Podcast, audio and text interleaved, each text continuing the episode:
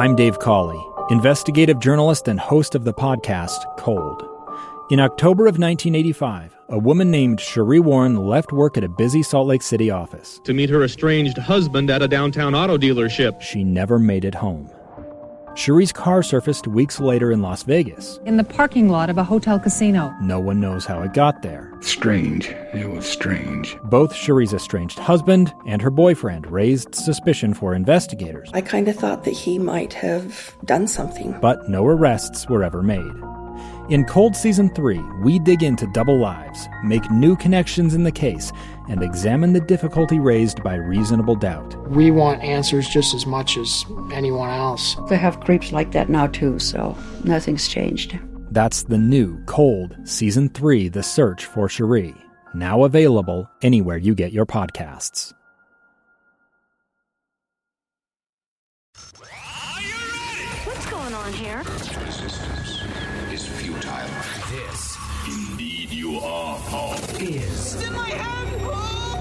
Fan Effect. Hi, everybody. Welcome to another episode of Fan Effect, KSL podcast brought to you by the Larry H. Miller Megaplex Theaters, the best place to see a movie in Utah. And we're so happy to see that movies are back and that the box office is having all kinds of record-breaking weekends. It's been a while since we've been able to say that. Certainly, the movie we're going to talk about today on Fan Effect is going to do very well at the box office, I believe. It better. Yeah. I don't know how it couldn't. It's a Marvel movie, and it's got Thor, and it's got Taika Waititi, and it's got Jane Foster, and we're talking about Thor: Love and Thunder, the fourth movie in the Thor sequence of the Marvel Cinematic Universe, the 29th movie in the Marvel Cinematic Universe in total.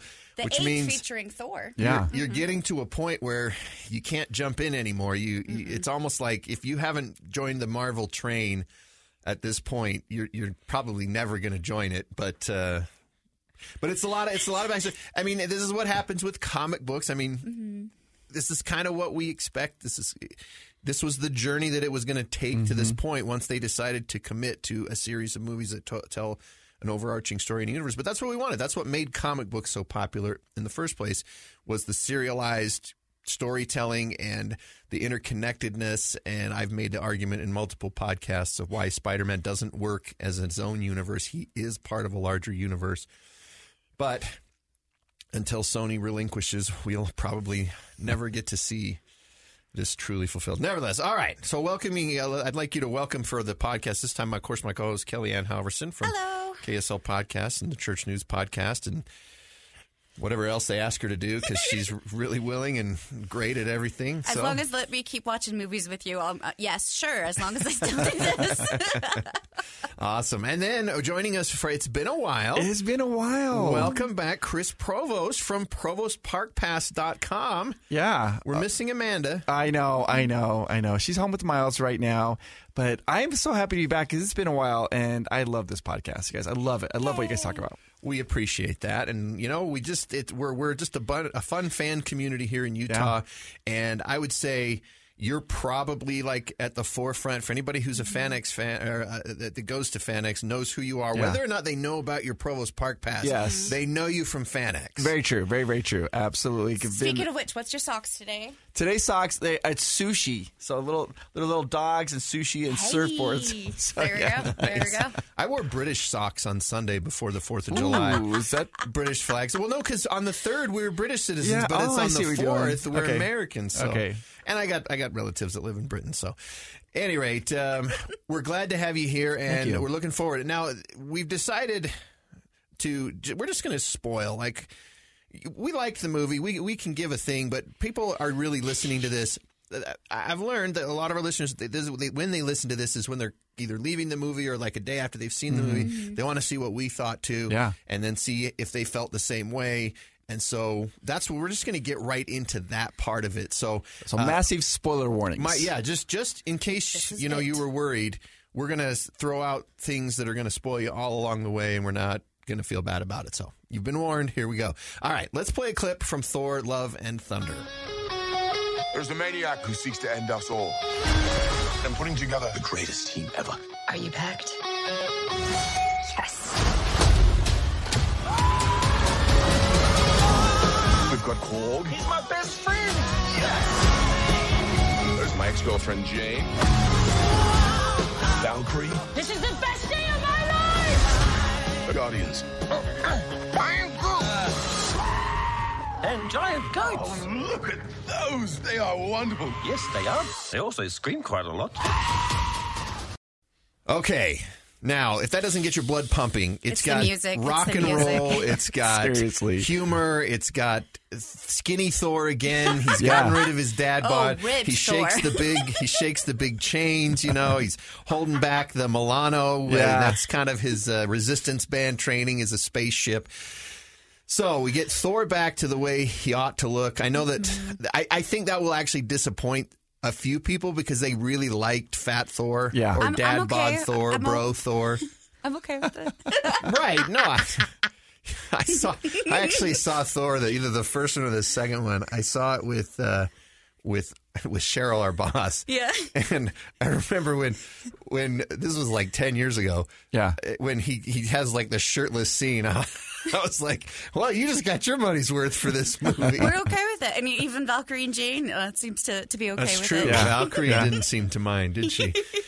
Well, all right. So the plot of Thor Love and Thunder, this is the sequel to Ragnarok. It's set a couple of years later. It's set after Avengers Endgame. Mm-hmm. And it's 8 years after Thor and Jane broke up. Yes. So in the Marvel Cinematic Universe timeline, it's set in about 2024 is what I was doing a little bit of deeper digging. So it's ahead of us. Okay. Yeah. Oh, yeah. No, the whole universe has been ahead of us. Yeah, they're in 2023. So. Oh, I didn't know that. You guys are teaching me. Thank you. Well, that was the 5-year gap from Endgame. Oh, that makes sense. Oh, yeah. I feel like a bad fan. That's okay. I'm still learning Marvel. I'm actually surprised we haven't had a movie that explores during the blip yet. At least not that I can think of it. And if there's been a part of the cinematic universe, it's only been a scene in a different movie. Mm-hmm. But I feel like that would be kind of – because the closest we got was Black Widow, which took place between Civil War and Infinity War. And you see the transition there. Mm-hmm. But we haven't had one where there's, you know, people dealing with – the fact that half the people are dead and half the heroes are gone. That'd be a good Disney Plus series. Well, it's probably already was. I can't be the first person who's thought of this along the Marvel Cinematic lines. And maybe there's a reason that they didn't. I don't know. Part of me kind of likes just having a gap. Mm-hmm. Everything equates to Star Wars. So here's our first Star Wars reference 6 minutes in.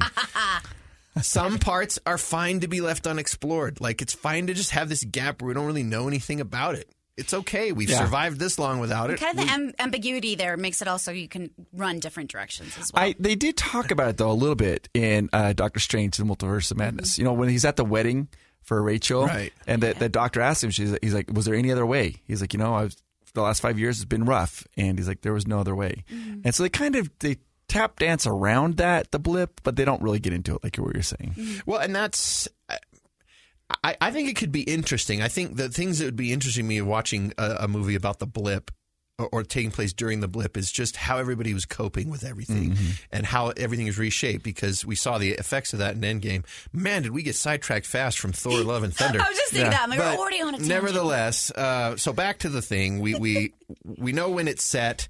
And it starts out, Thor's with the Guardians of the Galaxy. Yeah. And were you guys surprised the Guardians were in it so little? No. I kind of was. Were you? I wasn't, because this was going to be Thor's movie, right? And then they're going to have the Guardians movie. I was wondering how they're going to do that, because when it ended, you know, Thor and the Guardians left together at the end. At the end of Endgame. Well, I knew that he wasn't going to be in Guardians of the Galaxy Volume 3. I don't know if I read that or if I just... It didn't seem like a James Gunn wants another character in his little group, and I'm okay with that. But I thought the way that Endgame had sort of hitched them together so much, I kind of thought we'd have, you know, maybe they would weave throughout the whole movie, even though they weren't going to be central to the plot. I just thought they'd be there so we get to see some of the silly Asgardians of the Galaxy kind of. Yeah. Well, and even like in the advertisements, you have Star-Lord talking about his group and how much he loves him, and Thor kind of wiggling his head in there. You think they would have been featured a little bit more with how much they were featured in the trailers. Prominently showed them a lot in the trailers, Guardians. Right. So I was a little bit. But I'm going to say that was the thing. So I worried that there were some fans who wanted to see a lot of the Guardians are going to go to Thor and be like, oh. It was like when I went to see X-Men The Last Stand And I knew that James Marsden, who'd played Cyclops in the first two X-Men movies, was doing Superman Returns. And so I knew he wasn't going to be in it much, but he was in it some. But it was like... He goes and he's sad and he looks into the lake and then he's dead. And then, like, that was it. Yeah. I was like, what? Why did you even put him in here then? But I want to say this. This is interesting. Disney is tying everything together. So down at Epcot, they have a brand new ride called Cosmic Rewind. It's Guardians of the Galaxy Cosmic Rewind, right? And this is new, right? It's brand new. It's in Epcot, okay? It's all based on Guardians of the Galaxy. And you're in a ship with the Guardians of the Galaxy and you're going through the different parts of the galaxy, and you're going through a hexagon. You like the way they warp travel. And so in the movie now, you see them when they take off, their ship takes off, they go through that exact same hexagon that you go through in the roller coaster down in Epcot. So they're tying, I mean, it's all being tied together. To be fair, they hexagoned in the previous movies too. Mm-hmm. But you're right. I mean, they're trying to draw obvious visual cues. Everything together, yeah. But that's what we want though, right? Yeah, absolutely. We wouldn't want it to fly through like a circle or a square because then people would be like, what is going on? Yeah, that's not supposed to happen One other thing though I thought was very interesting for me. I don't know if you guys saw this. Maybe it's there. I just haven't noticed it. But you know when the movie starts, it always got Marvel. Mm-hmm. And then you see between the letters little clips of different movies. Yes. But in the M, they had Moon Knight. And Moon Knight was there at the very beginning, and I was like, oh! I saw Ms. Marvel as well, which I'm loving the series, by the way. Ms. Marvel, so I saw her pop up. So I didn't see her, because I saw Moon Knight. I'm like, it's official. There it is. What did you think of playing the Marvel theme on the electric guitar? Oh. Loved it. That was amazing. That sets the tone for the movie right there. That's what you're going to get. You're going to get, Taika Waititi called it, he wanted to do kind of an 80s love story with the way it looked would be similar to Conan the Barbarian, and that's the super buff looking, really painted posters with overly defined bright colors, and rock and roll. You know, it was. I think I said this to somebody as I was leaving. Like this, if you've lived in Utah long enough, you know the station K-Bear 101, the rock station. It's been the rock station for since I was a kid. And I was like, man, that soundtrack would have come right off K-Bear 101. Straight out of it. Yeah. So those are the things that you can look forward to. And Jane Foster's back. Natalie Portman's back. She's buff. She's wonderful. She actually buffed up the role. That was not CG on her muscles. She's like, I'm going to push it as far as I can, which made me so happy. They had to cheat to make her taller, though. They couldn't. That's not something she can just lift weights and grow to be 6 feet tall. So story-wise, we pick up there. Thor is kind of trying to figure out what his role is now that Thanos is vanquished. He's hanging with the Guardians. He meditates a lot until they need him to save the day. Then he crashes in and destroys everything and gives a heartfelt speech about how we all fought together, even though he pretty much did everything at that point. I love Nebula just like rolling her eyes at that. Yeah, she was all full of rage. Yeah, Nebula was, but I don't know if that's something that we'll get more. So this takes place before Guardians of the Galaxy Volume 3, at least what I read. So as far as when we see that, that will take place after when is that these events. Out? Oh, they're filming it, so it's probably another year or two. Okay, dang, okay. I don't know. I'm like weird. The Guardians are maybe my least favorite of the whole set. I don't like the them, but I don't. Of Marvel? The Guardians? Of all the Marvel's groups and movies, like the Guardians is my least favorite. That's okay. That's okay. I don't blame anybody. I'm not saying people shouldn't be their favorite. It's not mine. I've just never really connected with them like that. I like some of the elements, but when Chris Pratt screwed up Thanos, that I was like, how can people be a fan of this guy? Yeah, but it's what had to happen. Yeah. I get story-wise and all those things. That's part of the thing is you get him to the edge. But it was like, come on, dude. Yeah. You couldn't hold your temper in check for one more second. I don't know. At any rate, so we've got Thor with the Guardians. We've got Jane Foster on Earth going through cancer treatment. Yeah. We kind of find this out in a roundabout way. Yes. This is based on, the Jason Aaron story of his run in the comic called The Mighty Thor, and there was a stretch. This was the part that I wasn't collecting at the time, so I didn't read deep into the story. But There's a new Thor, a completely maxed Thor, and it's a female Thor, and we don't know who it is, and that's the Marvel style. Yeah. And then it usually ends up turning out being someone you should have guessed all along. Mm-hmm. The Red Hulk turned out to be a Thaddeus Thunderbolt Ross. Yeah. Jane Foster turns out to be the mighty Thor. And I believe this was in a stretch where Thor was unworthy to hold the hammer also. Oh, wow. There's a stretch where Thor is unworthy because of something he witnessed and didn't do anything about. There was a whole thing, and so Jane actually wielded Mjolnir for a while. Stormbreaker has always in the comics belonged to a character named Beta Ray Bill. Yeah, Beta Ray Bill. And it's really, it's like a hammer, only it looks like an anvil crossed with like a Green Lantern is what the top of Beta Ray Bill's golden hammer looks like. So that's Stormbreaker. So obviously the Marvel Cinematic Universe has departed from that a little bit, and we've got Stormbreaker as a giant axe as tall as Thor, made from Groot and the ore from a star. Well, I think it's the same ore that Mjolnir is made from. Yes. But it's from the heart of a star. Yeah. Which movie was it? They go back and they craft that. I remember. I can see the image in my head. They're all mixed War. Up. Yeah, it's Infinity War. Okay. Now, speaking of that, Eitri, the giant, played by Peter Dinklage, and Games Master, played by Jeff Goldblum, were supposed to appear in Thor: Love and Thunder.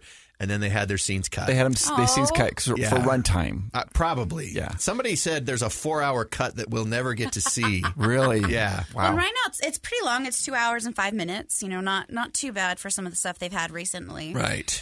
But it's worth it. It's good. Yeah, it's good. We have to go back though to Jane Foster for a second. I have to talk about this because I was curious because I read that comic, and I was wondering how they can do that because in the comic book she has cancer. And she's dying, and she ends up holding the hammer. And the hammer is actually, it makes her healthy when she's holding the hammer, but it's actually it's killing her. Mm-hmm. It's killing her. This is in the movie or the comic? The comics. It was in the movie, too. Yes, and I was wondering, how are they going to portray that in the movie? Because it's a very serious topic. It doesn't heal her. It's actually making it worse. Mm-hmm. So she momentarily feels good, but then it's... Yes. And so, and they brought that up, though, in the movie, and I thought they handled it very well in the movie. Mm-hmm. So yeah, no, because as you described that, I thought, that's how they did it in the movie, was it turned out that when she dropped it, she dropped and could barely even crawl herself back over to the hammer. Yeah. Mm-hmm. But she did not have to deal with in the comic was the broken Mjolnir, which is what we had to deal with here. So Jane finds out that she's... You know, stage 4. Well, you know, that's the only 4 that we know of so far. Yeah, right. That's her trying to justify it to her former assistant, but now doctor. Now I can't think of her name. Darcy, played by Kat Cressida. Kat Dennings. Oh, yeah, sorry, Kat Dennings. Yeah. But so it was nice to see her in a short cameo, and so Jane travels to New Asgard. Which has now become a tourist destination. Which is the tourist destination of the universe now, too, not just the planet. And we get to see another classic play from the Hemsworth brother, the other Hemsworth brother, and Matt Damon. And it was, I looked up who played. Sam Neill. It was Sam Neill, right. Sam Neill is playing Odin. Plays Odin. And then they're so keen on plays that even when disaster happens later, I think the people need us. They need us to do another play. But they actually added more because they had Hela come back, too, in this play, which I was surprised. I did not know was going to happen. Who was Hela? Melissa McCarthy. Melissa McCarthy, which was fantastic. That's right. So, and it was so cheesy and wonderful. And it was amazing. It was a Taika Waititi film. So I will say this, because my feelings about Ragnarok, the first time I saw it, I laughed. And I was like, that was funny. But it was also like the first real... hard veer into comedy. Like Guardians was a veer into comedy, but Thor Ragnarok was like an all in, like we left the road here. Mm-hmm. And it took me a bit to, because, you know, Thor's always a serious character but he's a melodramatic character. So it works so well with comedy. But he is, but I'm fine. Well, but he's melodramatic, and it's just how he is. Like, he speaks in scripture talk, like, verily thee. And I like that. It is ripe for parody. I mean, there's a whole thing it's called Twisted Toy Fair Theater. It's kind of what Robot Chicken is based on, if you've seen the show Robot Chicken. Sure. But they take these Mego toys from the 70s that were these superhero dolls. They're poorly done. And then they do like comic panels where they'd pose them and then write goofy stories about it. And so Thor was always speaking in the verily thee and thine, and it was highly comedic, you know, like there's a parody of Scream, and the ghost face is talking to Thor on the phone. He's like, I see you're making popcorn, and And he's like, yay, verily, tonight art a blockbuster night, you know?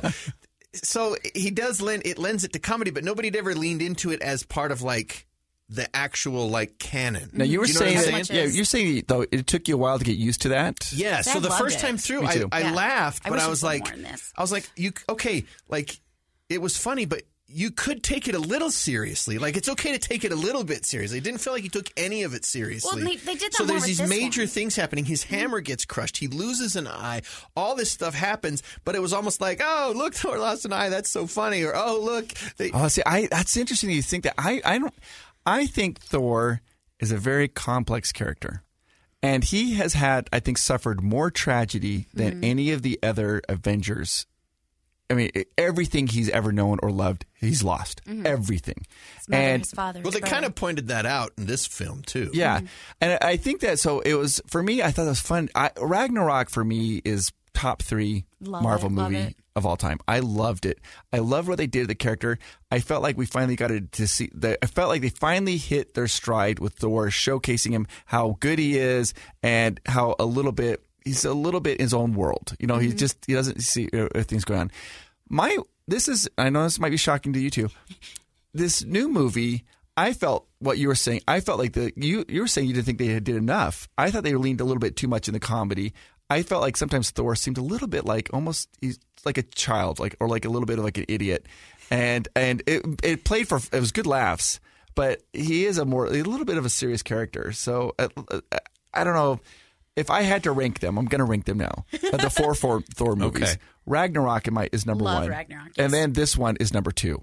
And then the original Thor is number 3, and then Dark World would be number 4. So I think they missed the mark on Dark World. They just didn't know how to handle that character. Yes, I felt like, yes. But I love what they're doing here, but I wanted Thor to be taken a little more serious in this film, because I think that's funny, because that's how I felt about Ragnarok. Well, and this time, since I know it's Waititi, I'm like, I know he's not going to go too serious. But they also were able to take some of the comedic elements, like in Endgame. I thought Endgame versus Infinity War, because in Infinity War he was kind of serious again. Yes. You know, well, I guess they find him, and then there's the whole thing. Whenever he's with the Guardians, he was goofy, but when he wasn't with the Guardians, he was serious. Yeah. But I think that the change in his character in this film is more of the uncomfortableness with the change around him and the awkwardness around him. He's just awkward. He's not used to not having his family, not having as much of his power. The whole Thanos and Jane breakup and everything kind of has him questioning himself. So I don't see him as coming off as stupid or anything like that. It's more of just like in this weird, awkward change. Interesting. Mm-hmm. I think, though, in this film, Love and Thunder, the thing about Ragnarok and the Love and Thunder, Ragnarok didn't really have a major baddie, a heavy that he was really going against. It was such a good heavy in this. This, Gorr. Yes, the God Butcher. Wait. Hela smashed his hammer and cut out his eye. How do you say that's not a baddie? But nobody's been able to hurt him like that. But it's like Loki. It's like I never felt that the character was developed. They didn't spend the whole movie chasing her, though. Maybe that's where it is, because you got the whole detour over to Battleworld with Hulk. Yes, but I mean, as far as a baddie, she wasn't bad. I think I respect her, but I felt like Gorr on the screen was heavy when he was on the screen. And I feel like sometimes I love Marvel movies, but I feel like sometimes they miss the mark with their bad guys. Mm-hmm. It's just that the bad guy just wants a shiny thing and they're going to go for it. They don't really explain this. This one, I felt like they really hit their home run in Spider-Man Homecoming with the Vulture. You could understand that bad guy. And I think here with Gorr, I thought they did a very good job of this. They changed him from the comic book a little bit. They had to change him because they changed his looks, because apparently he looked too much like Voldemort. Oh, really? Yeah. So look-wise, they went a little bit different. Well, you know, in the comics, he's actually is part of a symbiote, like Venom. I see. And so I think that Sony has that property. Yes. So they kind of changed it, and he gets this power from the necromancer sword. The Necrosword. Right. The Necrosword. But I thought you could understand. He didn't realize he was a bad guy. He thought what he was doing was the right thing to do. Well, and to save people from pain. For the rest of the gods' sake, it's not their fault that he happened to worship the one idiot god. Yes, and that he happened to run into it. Well, okay, so there was more, but you know, he wasn't lucky enough to have, you know, one of the better gods kind of a thing. Like, for like a recap, like, you know, he's going through tribulation and he has his daughter and he prays to the god that he believes will spare him, and then he doesn't. So immediately you can already see like different parallels. Oh, I'm sure that people will connect with this. You know, there's times where you hope for something and you pray to a higher power and it doesn't go the way you hoped. Mm-hmm. Yeah. Only how often do you get a chance to then like actually go talk to them in person and be like, hey, what's the deal? And then have them turn out to be like, oh, yeah, I don't care. Yeah, there's more of you that will come back and worship me. On a one hand, as they were going in there, I was like, are we going to get the standard Hollywood thing of look how idiotic people are who trust in higher powers? And because that's often a subtext when they're trying to couch it in some noble thing of no, we're exploring the higher meaning of you know, like of unmet expectations and things like that and. But I'm like, yeah, you got people who don't believe in any kind of a god trying to write about what it's like for people who do. That doesn't work for me always, because it always ends up coming across in a mocking way. And I wondered if for a second that was where it was kind of going with this of like, oh, look, he prayed to a god. The god didn't answer and the god didn't care. They could have leaned into it, but then here comes Thor, another god that's coming in and saying, no, you have to protect your people. You have to go in. Which he abandoned. And left to, you know, Tessa, so he could go do whatever. I'm just saying that, like, that was my concern as it went in was, is this going to be another one? The Simpsons does it a lot. I loved The Simpsons, but that was what finally got me to stop watching it was just like, I get there's a way you can parody faithful people and how they act in culture, because there is culturally some goofy stuff that all people who are devout or religious do. It just is, and especially to people who are outside of it, it looks really weird. Mm-hmm. I get that. But then when it takes the turn to mocking and just like, well, they're stupid because they do this, that's where you lose me. Mm-hmm. And so I didn't know if that's where this was kind of – if it was trying to go for that higher plane. No, I think they backed off a little bit. But the Council of the Gods didn't help when they go to the world on Omniplanet or whatever they call it. God City or whatever. And Zeus was just like, all right, everybody get ready for the orgy next month. And it's like, come on. But I think having Thor what balanced it out. Is Thor is coming in saying, no, we have to take care of people. Let's go take care of this god killer, this god butcher. Right. But what I'm saying is the overly goofy comedy, though. Yeah, but I'm saying they could have gone that way, but they did balance it out. They did.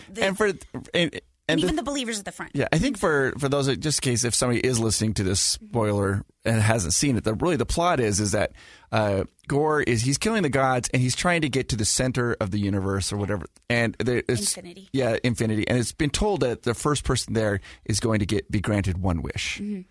And his wish, what he's trying to do at that time, because he's so angry, is he's going to go wish all gods to be dead. Yeah. And so. Right. Well, at first he's killing them. And then you think that his job, he wants to just kill them all. But then as we go along with the plot, we realize that there's a more efficient way to kill them all rather than hunting them down is you can get rid of them all at once. Mm-hmm. Yeah. And so what we don't know is what does he need? Like, why does he keep killing them one by one? If his end goal is eternity, getting to the character eternity, how's he going to do that? And then we find out how Thor fits in with all of that. And now which is, of course, that Stormbreaker is the key. Why Stormbreaker is the key, I don't know, because Mjolnir should be the same. Well, I'm going to say this is a big, huge, giant, massive spoiler. So one more big, massive one. We're good. I thought Hollywood is going to – I thought I had figured it out. I thought they were going to do – because they say that the first one there is going to get their wish. Mm-hmm. And I thought the whole time, I'm like, okay, really what's going to happen is that I thought Thor was going to get there. And I thought he was going to grant the wish to get rid of the cancer from Jane would be okay. And I thought this is exactly how this is going to go. And the whole movie seemed to be leading up to that. But that's not what happened. Which I loved. Yeah, it was heartbreaking. That would be the easy way. Yeah, it would have been the easy way out. Yes. But I was really surprised because Gorr gets the wish. And it was amazing to see how that they were taking that pathway to go down, because I think that everybody expected that. And that's not what happened. It was really interesting to me to watch that. Well, and it was great to see the juxtaposition of Jane has cancer, she's dying, and then the Necrosword, yes, it will go and help you kill gods, but it curses the one who is wielding it. Yes. So kind of the cancer of the Necrosword, the cancer of the rage, the jealousy that is consuming Gorr and literally killing him and changing him. So I loved that, you know, the cancer of hate and the cancer of, you know, physical cancer. And well, but it was also because Mjolnir was killing her too, more than it was before. So each time each one of them held the power totem, it was killing them more, but one wanted to do good with their power and one did not want to do good with their power. And I think Gorr even kind of mentioned that. He's like, look, you're dying. This is, and you're using this, the tool of a god, but it's really, it's killing you because it doesn't care. And it was it brought it back because you wanted to think that Mjolnir is 100% like going to. I wanted it to savor. You so bad. Like story arc wise, character wise. Yeah. And and particularly since we got a little bit more of like the romantic backstory of Thor. Yes, I want to talk about that after the break though, because I'd like to go over all that. Okay. So let's take a break now, and then when we come back, we'll talk about the romantic arc between Thor and multiple things in the movie, because it wasn't just Jane, and that was one of the funnier parts that I thought of the movie was how they dealt with all of Thor's I don't know if it's romantic entanglements, but at the very least emotional attachment. So we'll talk about that when we get back here on Fan Effect.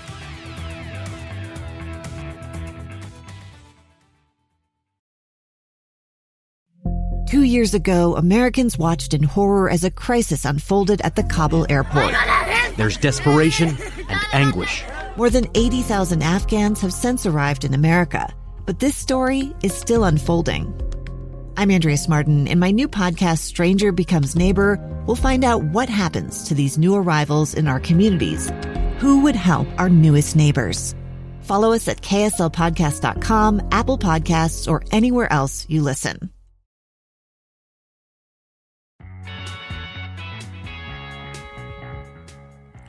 All right, Fan Effect segment 2. We're talking about Thor, Love, and Thunder. We left off on our discussion as we came to the romantic entanglements. We talked about we thought that Thor was going to use his wish to bring Jane back, the woman he loved, the one that got away, the one that came back and then looked like him. For a narcissist, that was probably oddly attractive in a completely weird way. As not only this was a girl that he loves, but now she looks just like him, who he also loves a lot. They had, I thought they did like a recap. You know, they went back and showed. In fact, at first it happened so fast. They're going back to show when they first met. It would have been during Thor, the first movie, right after the first movie, and it showed them how that they were like going to like Halloween parties together and watching movies together. And part of that was funny was seeing Natalie Portman just being like the silly girlfriend kind of a thing, like and it was obviously this is where the Taika Waititi comedy works for me. See, having silly asides like this works. The scene that I had such a hard time with was the first scene in Ragnarok where he's talking to Surtur, the fire demon, and he like twirls around. He's like, just a minute, let me get back. That was the part. But like, but where it works really well is stuff like this where they're like having dinner, they're going roller skating together. Like they're doing all the silly things that if you've ever watched any movies from the 80s, that's what people did. Sure. Yeah. 100%. And they're having popcorn together and watching a movie. And then it's the montage. Right. And you watch them start to drift apart as things happen and he has to leave. And then eventually. And they're both kicking butt, I have to say that. You know, Jane Foster is being an amazing theoretical astrophysicist, whatever her thing is. So okay, I'm glad you pointed that out because she was. Sorry, female had to. That's okay. Yeah. This was a great character. Like there was, except for that she died at the end. I don't know. I don't know how I feel about that, but I thought there was a way they maybe could have saved her, but we wanted her to. But I thought the ending they gave her was appropriate. She certainly wasn't fridged. Yes. She certainly wasn't fridged. All this stuff was not to drive Thor as his motivation for the movie. It was the climax to all of the things, and it was her own choice.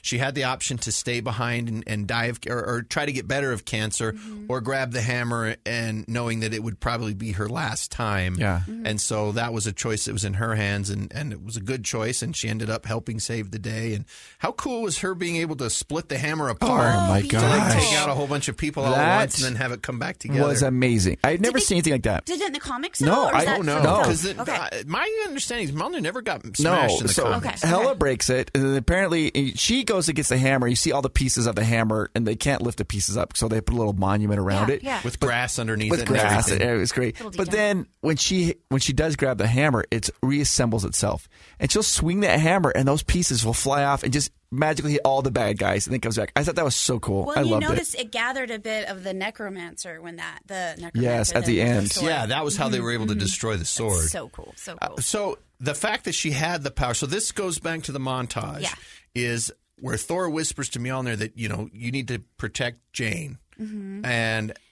that's what it ended up doing. So Mjolnir calls to Jane. She goes to New Asgard. When she gets near the hammer, all the pieces start swirling on their own. And then the next time you see her is as Thor when they're fighting off the shadow demons in New Asgard, when Thor finally shows up with Stormbreaker.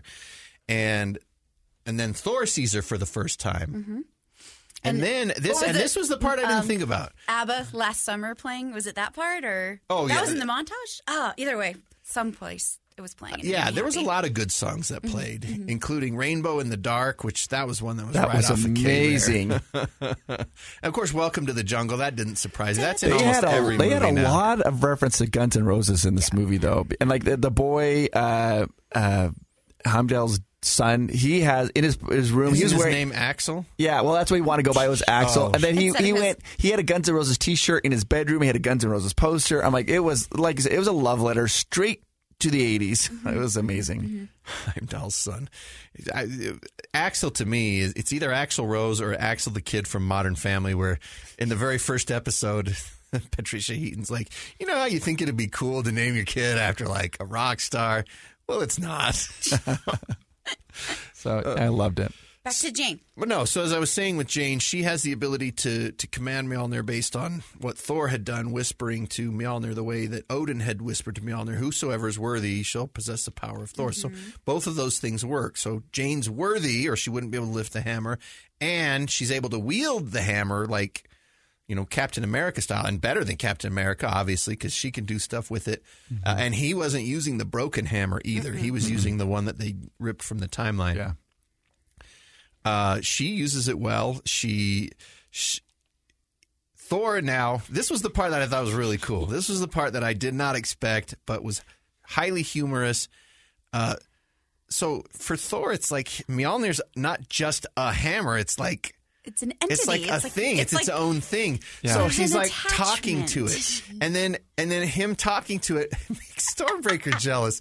Yes. That to me was the funniest running subplot, was how Stormbreaker was jealous and petty, and like the scene where like it starts floating slowly into the scene, like, hey, what about me? And it like is turning its head towards him. It doesn't make sense because it's an axe. It's a Stormbreaker, but it's beautiful. To me, that was the funniest running subplot, was the jealousy that Stormbreaker had. He finally tries to make up Stormbreaker, and he has him. He like poured that beer on the have your first beer. Have your first beer. And it was funny. It was really funny. So that's what time where the goofiness works. Like that's a goofy part of Thor that I think works and is funny, and it's in the moments where you can be lighter. It was for me, it was always like there can be parts where you're serious.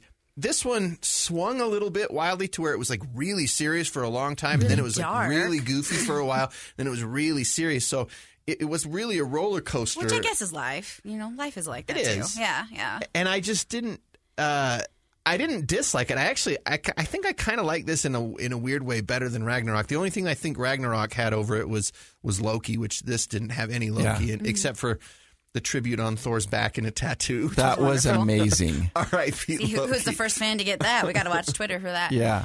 Going to the darkness, though, how terrifying is Gorr?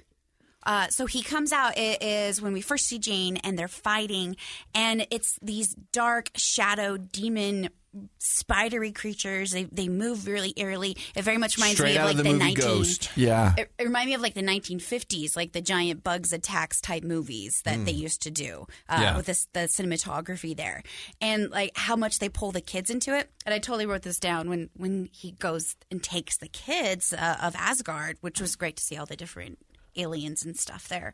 They're part of the children. That was more terrifying than the Candyman in Chitty Chitty Bang Bang. I was just going to say that.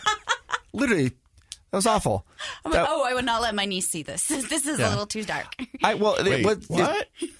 The candy, the in Chitty Chitty Bang Bang. You don't remember that? The guy, the most terrifying thing ever. He kidnaps the kids and he puts like little lollipops on the. It's terrifying. And he's knocking on the doors trying to get the kids to come out, and they're hiding. I don't think I've ever finished that movie. Oh my goodness! The movie's pretty good. The musical's not that great, but. But there's terrifying. Oh, and so I didn't know. That's not a character I'm familiar with. So that's interesting. And even like the carriage and stuff, how he takes the kids in. It's very similar to that. Yeah. Mm-hmm. This was so Gorr has this sword and he could control those shadows, and these shadow beasts come out, and I loved what they did. It was like they were in shadow, so you never got a good light on them to see all. Which made him terrifying. Which made him even scarier. You would see one come out look like spider legs, and then another one, is that like a snake, or you're not sure. And they're kidnapping the children and taking them. And I thought it was really well done. Mm-hmm. And at the very end, when they get to there, because he took the color out of it to the shadow, whatever the shadow. When they go to the shadow world, anytime there's light, color shows up. But when there's no color. Or when it's dark, it's black and white. Which was such a great cinematic choice. It looked great on film. And like it almost made it hard to watch, though, in those fighting scenes because of it. But it just added to the feel and the layers of the show. Yeah, absolutely. And I mean, they talk about how dark Gorr was. He had the ultimate tragedy, right? And he is, like I said, I think he was a fantastic villain. I honestly think he thought he was doing the right thing. 100%. I don't think he ever... He didn't think of himself as like, this is selfish. I think he was trying to say, I don't want anybody else to suffer. Yeah. And he just he had a bad experience with this one guy. So he just is on the blanket statement. It was like, they all have to go to stop this from everybody. And so his motivation to me was more realistic than a lot of the other villains. And I thought it was interesting when he was like fighting at the end, he was talking to them and he was giving his reasons for what he was doing. Mm-hmm. And some of them made sense. You're like, okay, I could see where he's coming from. Mm-hmm. I didn't hate him, but I did fear him, if that makes sense. Yes, that's a good way to put it. You know, it's kind of like you see those memes going around that's like Thanos was right. There are too many of us. We should do something about it. I can see people kind of having that same thought with Gorr. There are points that he is making that make sense to some individuals. But it's done in a very creepy way. Well, that's good because that's the effect that they want you to feel as you're watching it. Mm-hmm. For me, I'm kind of more tolerant of villains that would be considered underdeveloped by some. Mm-hmm. I think you can't – if you're going to take every villain and try to give them their whole backstory so that you don't think that they're the bad guy, they're just misunderstood, I think that works for some. But you know what? I mean, when did we enjoyed these stories before we needed to know why the villains did what they did? And so I'm okay with having some that are just like – they're just bad. I understand. Like, I think I talked about this a couple of years ago, though. In James Bond, the good James Bond movies are when you have a formidable bad guy. Right. And the bad James Bond movies are when it's just – you're just like, this guy's – or girl, I don't care. And I think that Marvel's – well, and that's the thing. Is I was actually getting to that point. Yeah. I think you're on – I think we're on the same track. But with Gorr, we knew he wasn't going to kill Thor. And we knew that he wasn't going to, eradicate the Marvel universe, right? Mm-hmm. So we know this going in because when we go into a movie, we're rooting for the good guys to win. Right. The question is, what's it going to cost them along the way? It's not going to cost them their lives because we got to have the stories. Superman's death, it was very well done. And it was fun to wow, what would the world be like without a Superman? Mm-hmm. Okay, it was fun to imagine that. Now let's get him back. Yeah, exactly. And then we knew that was going to happen. Even when DC canceled all his titles for a few months in the 90s, you knew he was coming back. The bands. And why? Because he's a moneymaker. Yeah. If the Blue Beetle dies... 50 people care, and that's about it. Sorry, Kellyanne. There's probably some Marvel heroes that if they died, I would care, and maybe 10 other people, but then nobody else would. I Blue Beetle that you pulled up. I like Blue Beetle. I love Blue Beetle. But Booster Gold. Oh, get the Booster movie. Gold's even worse. I don't even know what he does. That's what's so good about him. He's the hero from the future. Yeah, he's from the future. He's full of himself. Okay. And it's Billy West that voices him. It's fantastic. But with Gorr, I knew Gorr wasn't going to be able to kill... The question was, who was Gorr going to be able to kill? And then was it going to be one of the characters that we cared about? So that takes some of the tension out The only question at this point is, what is it going to cost Thor? Because this is Thor's movie. Yeah. Mm-hmm. And is it going to cost Jane? You know, is he going to kill Jane? I'm glad that when the way Jane died, it was more self-sacrificial than Gorr managing to get it done, mm-hmm. and then Thor having to avenge him. But well, but Thor was also looking for a purpose at the beginning, so I like that. That's tied into. Well, now he has a purpose because he has the guy's kid. That's his purpose eventually. Yes, but even the purpose of finding a mission when he splits away from the Guardians. Like, he was trying to find a purpose with the God. Well, but, like, where does all this self-doubt come from? He had plenty of purpose in the first two Thor movies. I think Thanos took it from him. Yeah. I think people have talked about, like, when you get at the end of, you know, Endgame and then it comes back to Infinity War, each Avenger handles depression, those 5 different stages. And mm-hmm. Thor's in denial. Yeah. And I think Captain America is showing acceptance. He's trying to move on. Mm-hmm. He's trying to move on. And I think Thor is in denial. I think he's the one that I think took it the hardest because he felt like I could have been the one. Yeah. I should have hit Thanos in the neck. And so I think he kind of lost some of his swagger. That's why what's interesting to me, when you said you didn't like that part in Ragnarok when he's spinning around and he's like, I'll be right back. I actually love that because I think at that point Thor is super cocky. You know, he's cocky because he's using that because he hasn't been defeated yet. Mm-hmm. He's never really lost. And things have always bounced back. Loki has come back. Yes. Yes. He's been able to go back after being banished. He's always been able to bounce back. Remember when he first tried to lift the hammer? That was like his lowest point because that was when he knew he wasn't worthy. But he always bounced back. That was development. That wasn't defeated. That was just, I think, more of a development because he had to become a better person. Then once he became worthy of that, he really didn't have any. He's Point Break. He's the most powerful, right? So. So, the strongest Avenger. And you look at his personality. He's kind of happy-go-lucky, even when hard things have happened to him. You know, my brother turned into a snake and stabbed me. Haha, so funny. Things have always kind of worked out for him before. But then, like, he loses his mother. He loses his brother. He loses his father.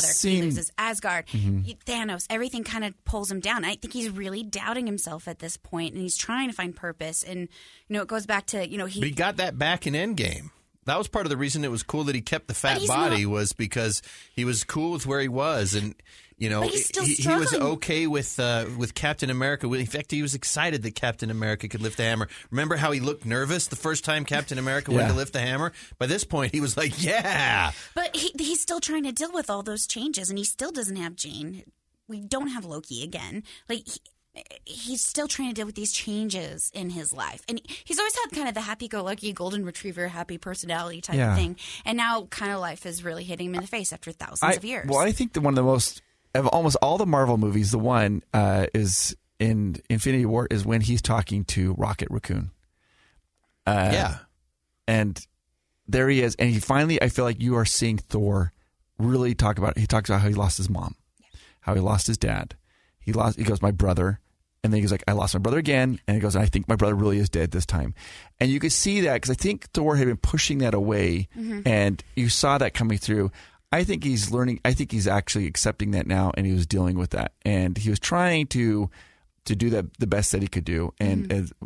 and so I think that's why he's a very fascinating character to me. Yes. So I like that. And I think as someone who is essentially joyful like myself, but then also struggles with anxiety and cyclic depression and stuff. I liked kind of seeing that where he doesn't just keep going happy-go-lucky, but he does struggle with that and come out to a better point because of the experiences. Yeah.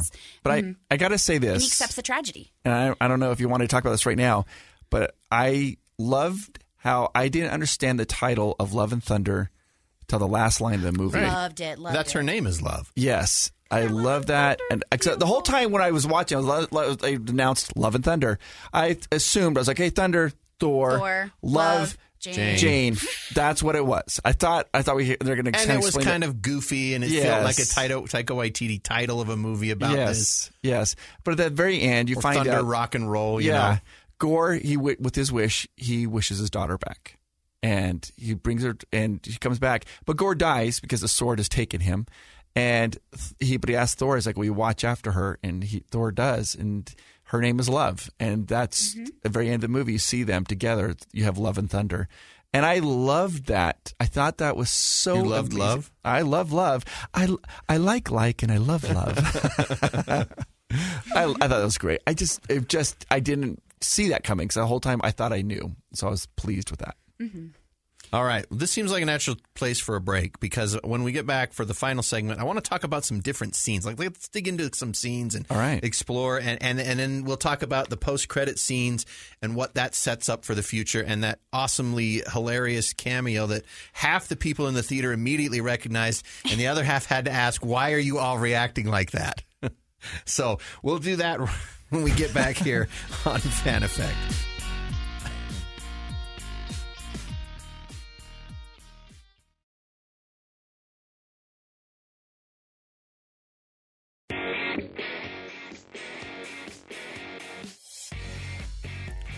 Fan Effect, final segment, Thor Love and Thunder. We've talked about a lot of the different segments, a lot of the different elements of the film, but now I want to dig into a few scenes that I thought were are worth discussing because I'm sure these things will be on people's minds after they have seen Thor Love and Thunder. The disrobement. But let's talk about the whole scene in the City of the Gods. So they go to the City of the Gods to ask for help. We need an army to help fight Gorr. We can take him. He's just one, but if we can raise an army, we can do this. But when they get to the council, they weren't invited, and it's by invite only, so they have to beat up some other gods and wear their clothes and then sit in. And that leads to several hilarious things, not the least of which is Russell Crowe as Zeus. Oh, my gosh. I loved it. And he's got the curly a beard as he can have in live action that's not cartoon. Yeah. He enters. He's a big showman. He throws his thunderbolt around and, you know, he shows off. He's the big man. Everybody's cheering. Thor is a huge fan of Zeus. Thor is fangirling so hard for Zeus. It was awesome. The girls are like, we got to get down to business. Jane's like, I'm not going to wait any longer. They're just ready to go. And Korg is just along for the ride. Korg gives him... They were talking. Who's talking while I'm talking? They were. I love it. But when they I have to say this, though. There was an audible when there's that scene because Thor gets chained up, right? Yes. Boom. And then Zeus comes along and he's like, let's find out who you are underneath that disguise. And what happens is, boom, flicks all clothes off. I was sitting next to Kelly and I heard an audible. Did you not see that in the trailer? I did, but still, it's on a very big screen. Oh, that's a good point. That's a good point. You know, Chris Hemsworth. It's a good thing he works out, right? Oh, my gosh, yeah. He worked out more than any other film for this one, so. I don't know if you guys have ever seen it, but the Saturday Night Live sketch, I can't recommend it to everybody, but it's a fake American Express commercial. I don't know if you remember, there's like a black and white and they have like some Hollywood actor that talks about something of this. And in his spoof, he's like, yeah, I know what it's like to be difficult. He's like, when I came to Hollywood, I had to walk around for 3 days before I landed a huge role. Yeah. And, you know, it was really humbling when they said, well, I mean, we wanted someone to play Thor. We didn't actually expect an actual god to show up to the audition. And so perfect. Yes. So there's the scene where he flicks away too much of the disguise, and everyone gasps, and all the girls' eyes go wide. It's not even just the girl. So it shows the stage, the podium, Zeus there, all the girls, and even the guards who are holding spears. Some of the Aphrodite had to be one of those. They even got a little weak need. It was. I mean, everybody was affected. Valkyrie's definitely bi because she was like, "Oh yeah." Yes, yeah. No, that was officially made in this, and then she kisses the girl's hand as they're escaping later. So the whole scene where we find out that the Council of the Gods isn't a whole lot better than the one that Gorr had killed earlier, and they're not necessarily willing to help. Can we borrow your thunderbolt? Oh, you mean this thunderbolt? Very conceited. And then they have to steal it from him. But then Thor kills Zeus, or at least looks like he does. Well, the thing about that one surprised me. I was like, yeah, well, that's going to have some repercussions. Yeah, that's going to reverberate.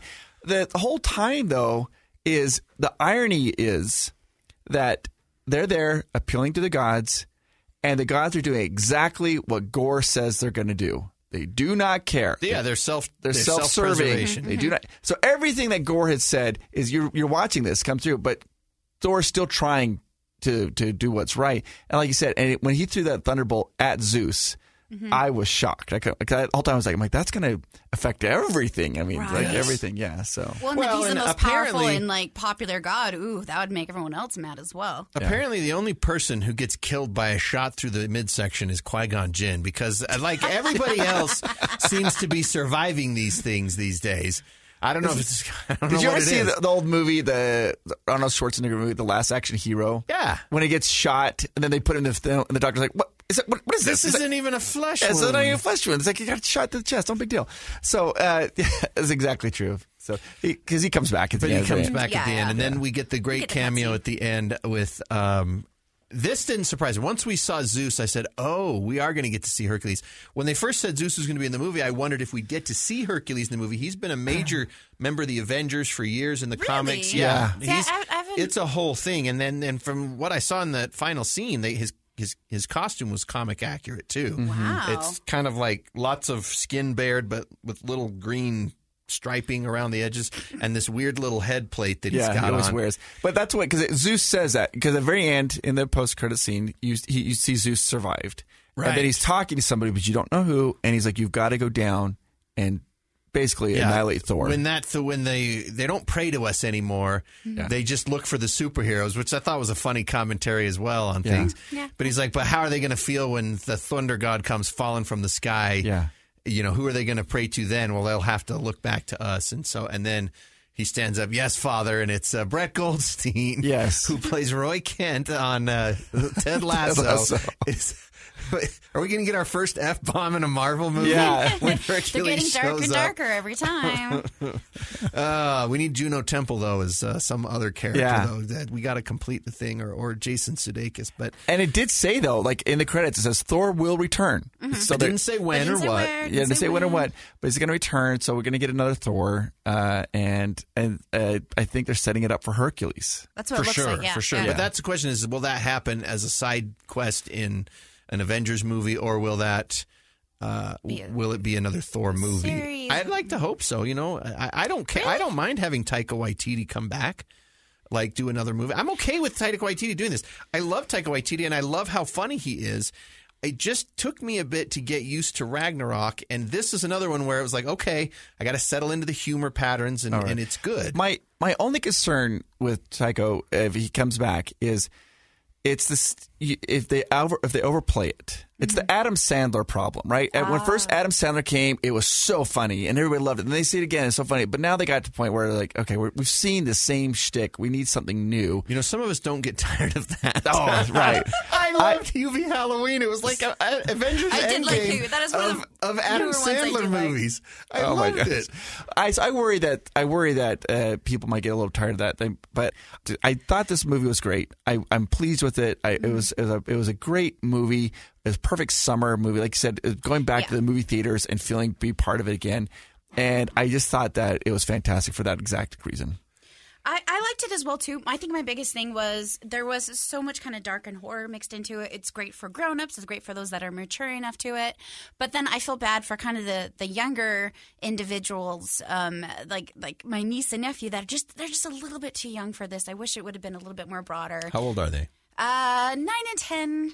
And the 10-year-old probably totally could handle it. But there's a lot more swearing in this movie. There was a lot of kind of semi-sexual references, things like that, that would make it a little bit harder if you have smaller children. Yeah, I wish it would have – I wish they would have not made it quite as dark and found a bit more of a skewed towards Ragnarok balance versus skewed towards like Doctor Strange 2, I guess. I mean, Doctor Strange was – incredibly dark. Wonderful. But you knew that. They put it out.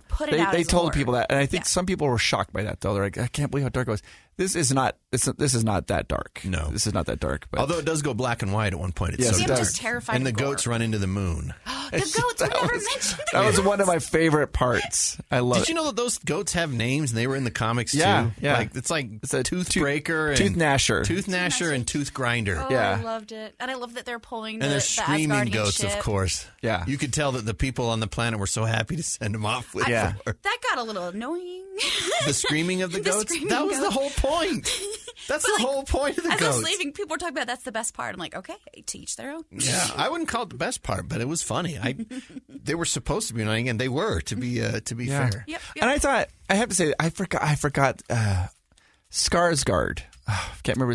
Dr. Selvig. Yeah, he actually had a brief little cameo again, too, which I thought was good. Yes, he did. Yeah, he was talking to Jane. She calls him when she's getting cancer treatment. I thought it was nice that they brought him back for the little moment, because I always liked his character when he interacted with Thor. So I thought it was fun to have him back. And I thought that they did really good fan service for setting up how amazing Thor was. I was wondering, the whole time I was wondering, are they going to bring Loki? Is it going to be anything in there? I was in my Loki dress hoping. Hoping. Well, I heard somebody said that they thought that Hela was going to come back too. And I was like, how are they going to do that? So I'm glad they didn't. I'm glad they just focused on Thor and his story of what he's going through. I thought it was great. Well, I like, the serialized nature and that you always have to come up with another story. That's part of the reason that these characters come back. You create a really good arc with a character. The only character I can think of that's had two really good arcs in a row where they saw that this first time was really well done. The only one that comes to my mind immediately is in Spider-Man. There was a stretch where he fought a guy named the Sin Eater. And it was a guy who killed the police captain. And then he killed like a judge. And then he killed like a priest. And He wore a mask and he kind of looked like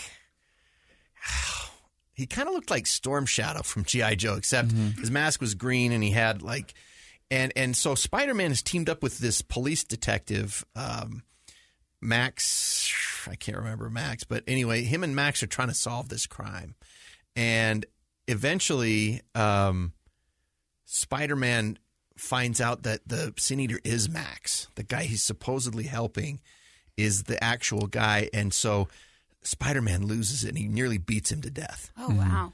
And then he takes him in fact, it's really only Daredevil that, talks him into, back off, man. You're going to kill this guy. And cross the line. And he feels like, when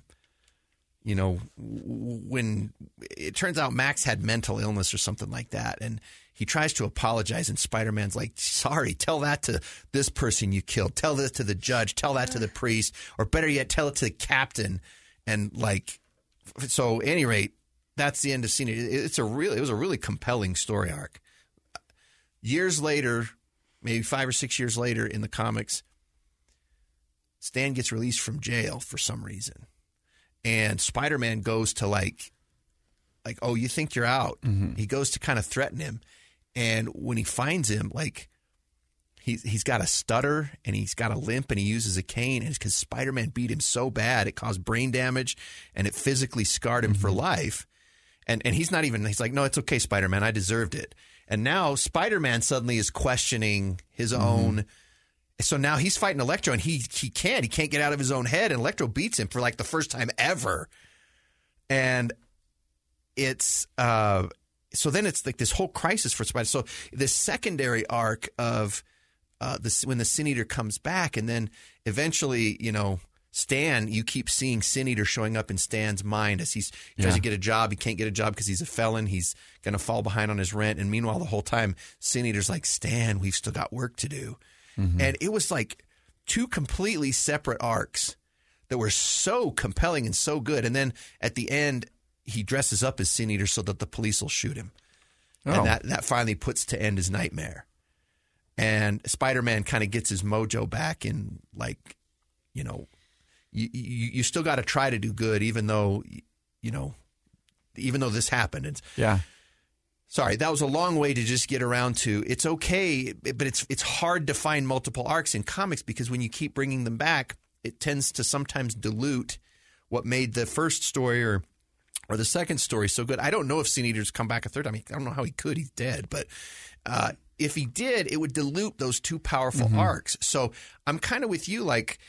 If they don't bring back Hela, I'm good with that. If they don't bring back, Gorr shouldn't be able to come back. I don't want necessarily to see these things just because we like them. I mean, that's kind of what we're getting in a lot of different fandoms right now. We're going to get another Harry Potter movie sometime soon. We're going to get, where it's actually the Harry Potter characters, not Fantastic Beasts. This You know, I want to talk about FanX for just 1 second. Sure. Here. Mm-hmm. The very first FanX that I was ever involved in, David Prowse was there, Darth Vader. Right. Mm-hmm.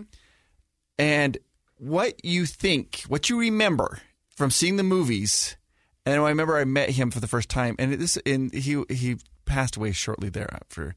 And he was, it made me a little sad because he was, it wasn't Darth Vader how I remembered it. I think people want to go back and revisit characters all the time. Yes. We do. Because of nostalgia. Yes. But it's not always the right call.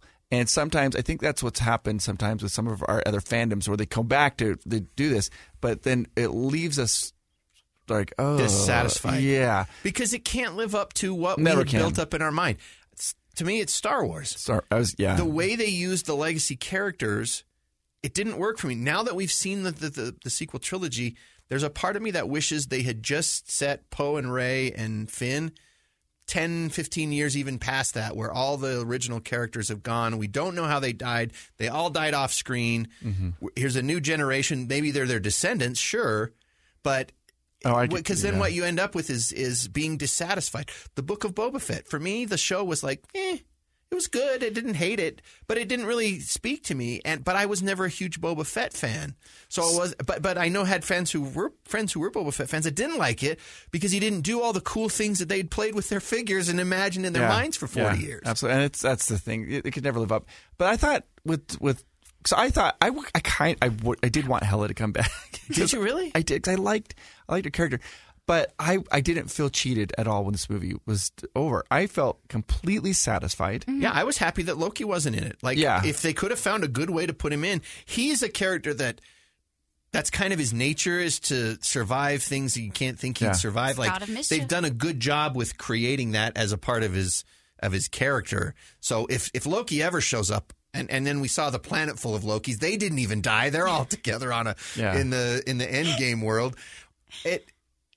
He's okay, but, at least we got to see that Heimdall's in Valhalla. So hopefully he won't come back from Valhalla because I love Idris Elba, but his character's on the arc. I'm okay with some people staying dead. I really am. Absolutely. I loved that they included Valhalla in that cut scene because with all this talk about different gods and gods falling through, hypocriticalness, things like that, there was a Valhalla at the end, and Jane was able to be welcomed there. Heimdall was there. But see, now they're going to have to get to Valhalla because Jane's got to come back, and so... Nah, Thor will eventually die, and I don't think she's coming back. I don't think she's coming back. Because Natalie...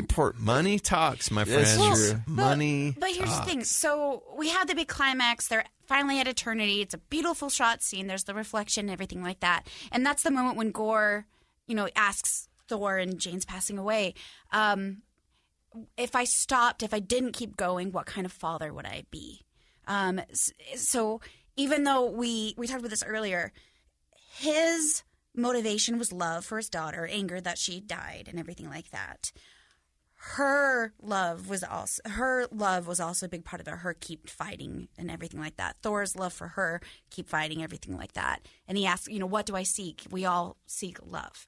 If we pulled Jane out of Valhalla and threw her back onto into mortal Earth in the same MCU, I think that would kind of undo that story arc, that feeling there. Needs to stay. I agree with you. That was my whole point of those story arcs and bringing people back. I agree with you, but.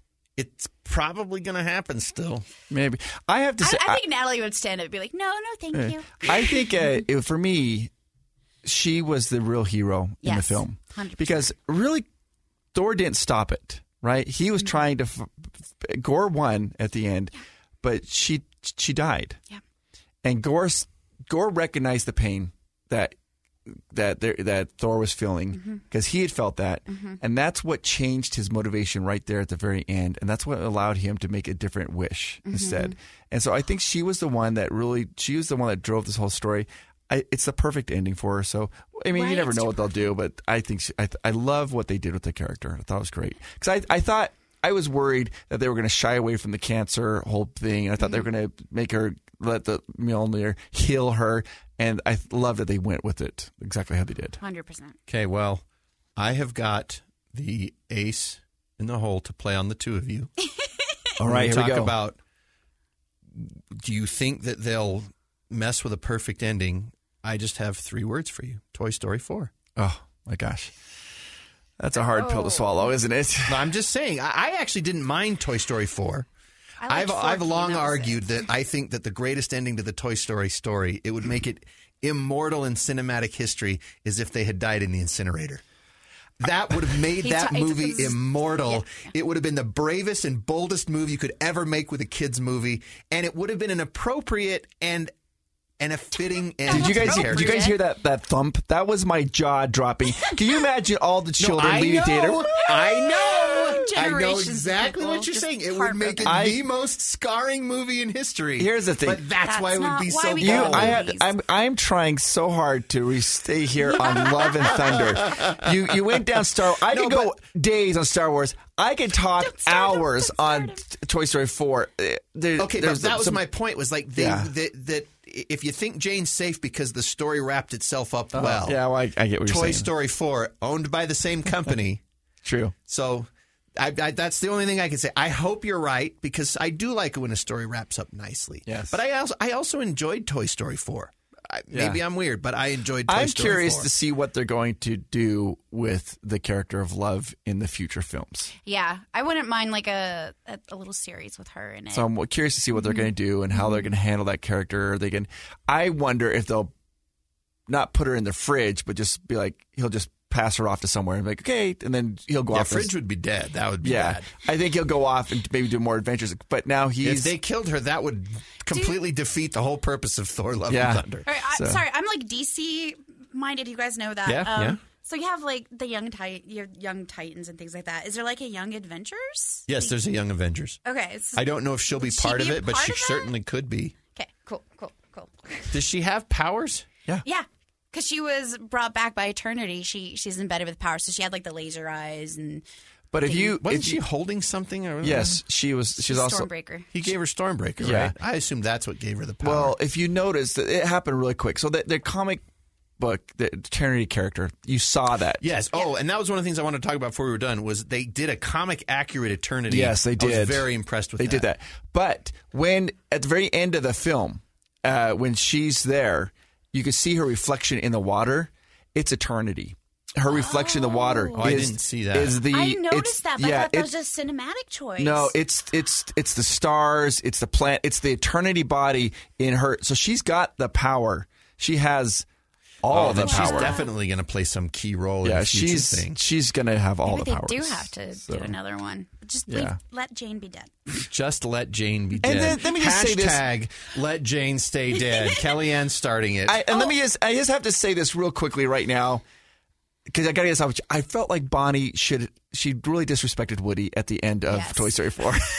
No, I just couldn't get it. Why would you bring that up? Why would you bring that up, Andy? That's your favorite toy for like ages, and then you lose it. You're not just gonna. Well, she promises. She promises Andy. He's like, take care of Woody, and she's like, I'm going to, and then she doesn't. It really bothered me because the promise of a 4-year-old is binding for eternity, and they never say things that they forget about later. This is on you, pal. This is on you. Hold on, before I forget, can I say how delighted I am that they let Jane have more of a humor side in this film? Yeah. I loved how like witty and just humorous she was, how she was trying to figure out what her catchphrase was. Eat my hammer.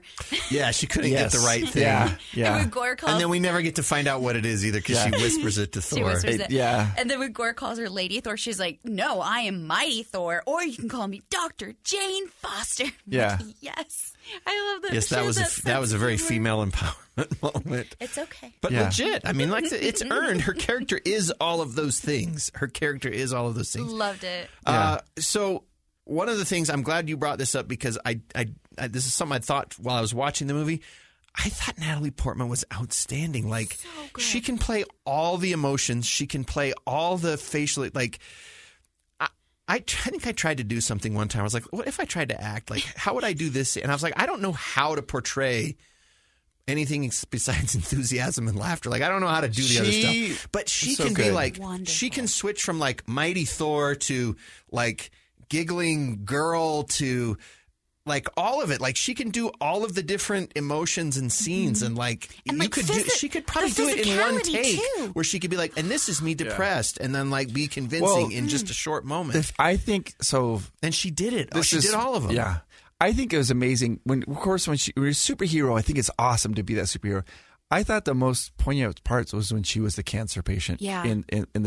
I thought the acting there was so good and so amazing that you did get sucked into that. You couldn't help it. And when Thor was talking to her at the end and he told her, he's like, I love you. And she was talking to him. She's like, well, do you want me to be here? She's like, what's my future? Like, I thought it was so well done. And so, no, I guess I don't want you here. You should die so Gorr can make a better witch. Yeah, come here. And I loved what she did there with that character. I thought it was amazing. It was fun, and like you said, it was fun to go on the hero's journey with her because after she defeats the first bad guy, she's kind of like hyper and like, my first bad guy, and she's all excited, dancing around. Your first. Yeah, that was a loaded and her line. And Valkyrie just like knowing how to work with each other, it was so great. Yeah, it was amazing. It was a lot of fun, and like she was like impatient when they visited the gotcha. We just go in there and we're gonna kick some butt and we'll just take this. We're going. I didn't hear you say go. Yeah, I thought Valkyrie was a little underused. So I mean, for what she was supposed to be like part of a troika, but she didn't do a lot. I think that they used her for a lot for photo shoots to have those amazing outfits when she was the president at the very beginning. That was pretty funny. Different outfits looking at her. But I think she was a little bit underused in what's going on there. But I liked her. I thought she was supportive, and I liked that they had Sifin and everything like that. And even though she lost her arm, oh my gosh, I forgot they even had the character Meeks. The Meeks was there on the dry Meeks. He's supposed to be what is he actually? Like insectoid alien. Yeah, he was there for his brief moment. He takes a heel turn in the comics. I wonder if they're going to do that in the show. So yeah. Well, he was the dead one that Korg was carrying around. Yeah. Oh, he's alive! Look at that. And he takes notes on the whiteboard. And I loved Korg narrating throughout it. That was a really fun one. Just to see him telling the children. Yes, with his little New Zealand accent. He went from dad bod to god bod. Yeah. It was so good. I was going to say, I was going to repeat one of Peter Quill's lines, but I'll leave that for the movie. But when Thor clumsily says it to Jane later, how he wants to feel about her. Yeah, it was awesome. Which is a great point. That goes well. Which is a great point. Love is pain. All right. Well. So for me, I'm in about the 3-star range, somewhere between 2.5 and 3, probably 3 for Love and Thunder. Because it's not my favorite, but I liked it a lot. I liked it more than... And I liked it more than Ragnarok on first viewing because I was a little bit more ready for it this time. I didn't say I didn't like Ragnarok. It took me a couple viewings before I could really get into what it was doing because I had to get over my expectations of Thor. And so now that this is my expectation of how Thor is going to be, it was a lot easier to take. It was a lot easier to take, yeah. Mm-hmm. So if you don't like Taika Waititi, you're going to struggle watching this. Yeah, agreed. Yeah, definitely. If Ragnarok, if you didn't like Ragnarok, you will not like this one. Mm-hmm. I give this 3 stars, and it's something I enjoyed, and I'll watch it again. But I'm gonna have to just say this, and I know that everybody's probably done this before. It's really hard this summer because when you walk out after seeing Maverick. Oh, yes. Everything compares to that. And you can't do that. You can't do that because that movie was the first movie. It's been years. The second it was done, I'm like, I want to go right back in the theater and watch it again right now. Yes, yes, yes. Love and Thunder, I want to see it again, but it's not to the But you're like, level. I catch it on Disney Plus in a month. Hey. Freaking Toy Story 4. I can't believe you brought that up, Andy. It's like... Did I just tear open a wound? It's too soon. It's too soon. It's too soon after 5 years. I wanted to like it more than I did like it. I still can't even pull apart what I didn't like as much about Love and Thunder. I think it's just definitely different. I loved where the characters go. I liked the humor in it. It was a little scary at times. I just wanted a little bit more of it. So it's almost like what you're saying. I just expected a little bit more. Well, expectations often determine how we like movies because again, now we're going back to Top Gun Maverick, one of the weird movies that somehow lives up to the weird expectation that everybody's, it's the greatest. How many times have you been told something's the greatest and then you go and you're like, eh, it's okay. I went and saw it again weeks after it came out. People were still cheering. Maybe that's what set the tone for me. So I wish I liked this a little bit more. But I will say this, and this is something that I've kind of been mulling in my brain, and now that you guys have said this, it's kind of got it to the front. This is the first real original Avengers group post-Endgame where it's one of the Avengers that survived. So We've been waiting to see what's next for the characters that we invested 10 years of emotions into. And so maybe it's some of, okay, here we go again. I hope it's as good. And then there's kind of that little bit of a letdown of like, okay. And maybe on second or third viewings, you'll be like, okay, no, I like this better than I thought. And to be fair, these are movies. And I think we talked about this at the theater after we saw it. These are movies where we know going in, there's certain franchises where you're going to watch this movie 100 times. They know it's going to be watched 100 times, even if they hate it. Mm-hmm. Mm-hmm. It's going to be watched over and over again. And that's pressure on a director, I think, because they got to get a lot of things right because it's going to get dissected, you know. Something that comes out, Everything Everywhere All at Once, that caught a lot of people by surprise by how much they liked it because they had no expectations, and it was good. I mean, it's those two things. But then... if you make a Star Wars movie, you know you're going to get dissected on the internet with 1,000 YouTube videos within a day of it dropping, and it's only going to multiply from there. Yeah. You're going to divide your fan base because you can never make everybody happy. The problem with Star Wars fans, and I do this too. Well, and I'm talking about Marvel too, because you can't make all the Marvel fans happy either. I think sometimes we feel like we've grown up with it. We feel that we know ours. Yeah, it's mine. Yeah. I know better than anybody else about this subject, and what I might like, other people might not like, and we have a hard time disassociating ourselves. I think Marvel is starting to get into that little area. It's been long enough. I still feel like this is a fun film, though. I'm not. Well, it's number 29. Yeah, that has to be factored in. For those of us who are older than maybe 12, we've invested more than a decade of our lives in this saga. So and a lot of us do take ownership. A lot of us that kind of part of our personalities have been embedded into it, and like growing up with it as well has changed us as we've gone through growing up with it. Never meet your heroes, they say. Yeah. Because that's what happens. The older you get, every time you see your heroes again, you're meeting your heroes. Mm-hmm. Because I'm one of the few Last Jedi fans, because I felt like that was a great representation. Rey to Luke was all of us who wanted to see Luke again after 40 years, and he didn't do what we wanted him to do, just like he didn't do what Rey wanted him to do. And so we hated that. So many of us hated that. And then I came around, and when I walked out of the theater the first time, I was like, I don't know, that didn't sit well with me. But then when I said, okay, that's what happened.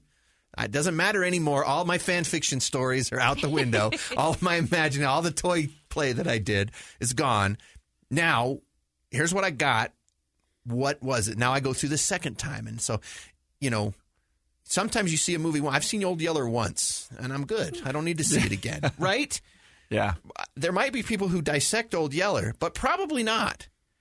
And so, but with a Marvel movie and a DC movie and a Harry Potter movie and, these big intellectual properties, Star Trek, they're going to get dissected. Yeah, yeah. And so the best you can hope for is, did you like it more than you disliked it? If somehow they managed to hit a home run, bonus. I thought Obi-Wan was a home run, but there's lots of people who disagree with me. Oh, I loved it. Right, but there's a lot of people who disagree. So not everybody's going to like it no matter what. Well, nobody's going to like everything you do. And I think Hollywood's completely aware of that fact, and they're trying to...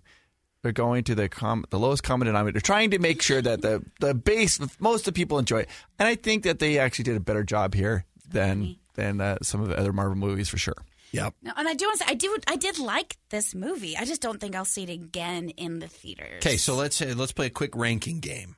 Okay. Ugh. Since Endgame, we've had Shang-Chi, Eternals, Black Widow, Thor Love and Thunder, and I'm not going to count the Spider-Man because... technically, it's Sony, but let's go with Doctor Strange. So we got 5 movies. Rank the 5.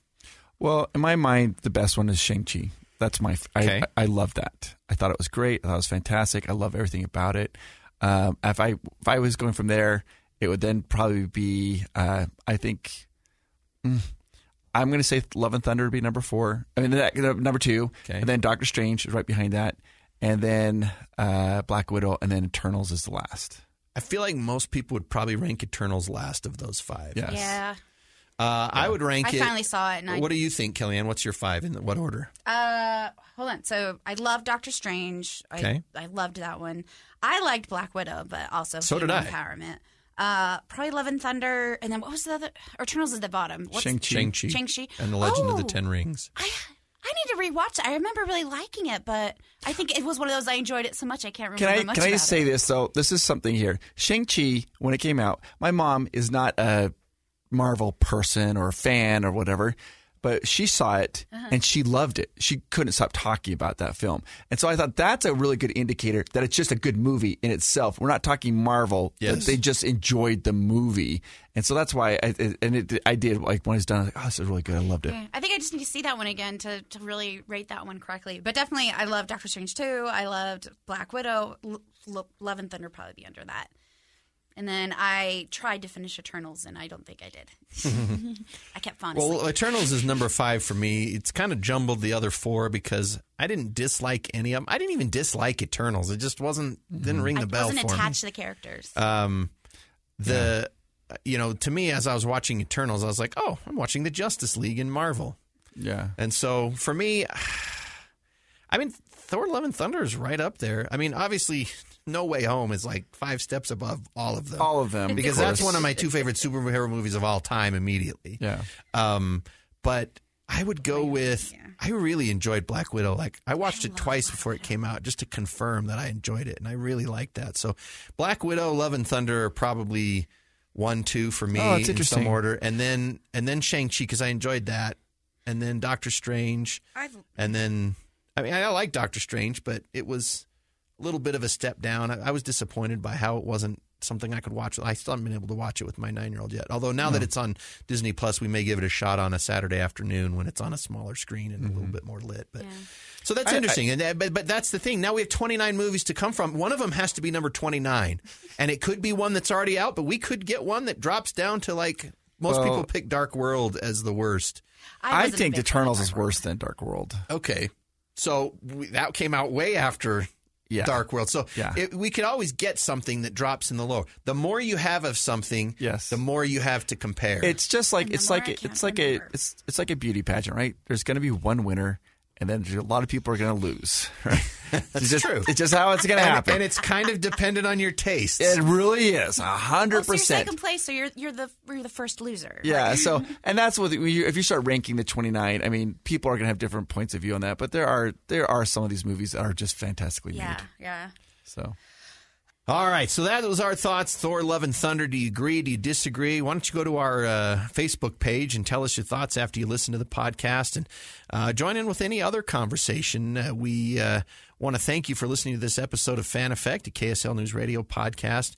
Beyond sci-fi, fantasy, gaming, and tech, we are always excited to share with you our knowledge and arguments on everything pop culture and fandom. We're based in the beautiful Beehive state of Utah. Fan Effect celebrates our unique fan culture, and we're excited to bring you local guests who feel the same way. Guests like Chris Provost. Chris, thank you again for joining us. Thank you so much. Love your insights. We've got what's our next Disney movie? Oh, there's all of them. All of them coming out. Elements and yeah. Okay. Well, I'm sorry we haven't had you Hocus on Pocus sooner. 2. Hocus Pocus 2. But you guys can talk all you want about Hocus Pocus 2. I'll just sit and laugh. I want to come in here and talk Star Wars with you sometime because we could go into deep cuts of that. I want to be a fly on the wall with you and Dan. We could go all day about that. You three would be amazing. We may have to do a supersized State of Star Wars podcast. I would maybe a month or two. Absolutely love to. All right. Well, I'm your host Andy Farnsworth. And Kellyanne Howerson, co-host. Kellyanne, always a pleasure to have you. Listen regularly on your favorite platform at kslnewsradio.com or on the KSL News Radio app. Do you have a fun idea or local fan culture topic you'd like us to explore? Tell us on our Facebook page at Fan Effect Show. That's EFFECT, where you can also get the latest nerdly updates and join in the conversation. You can also follow us on Instagram and Twitter at Fan Effect Show. And thanks again for listening. Hope to have you back real soon for another episode of Fan Effect.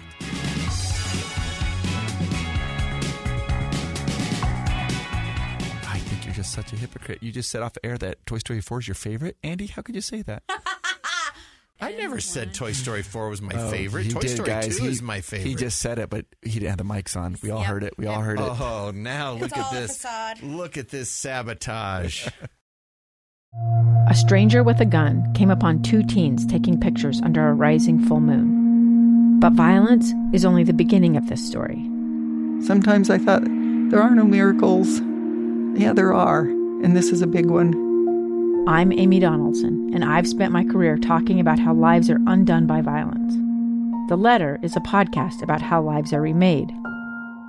Follow The Letter at theletterpodcast.com or wherever you get your podcasts.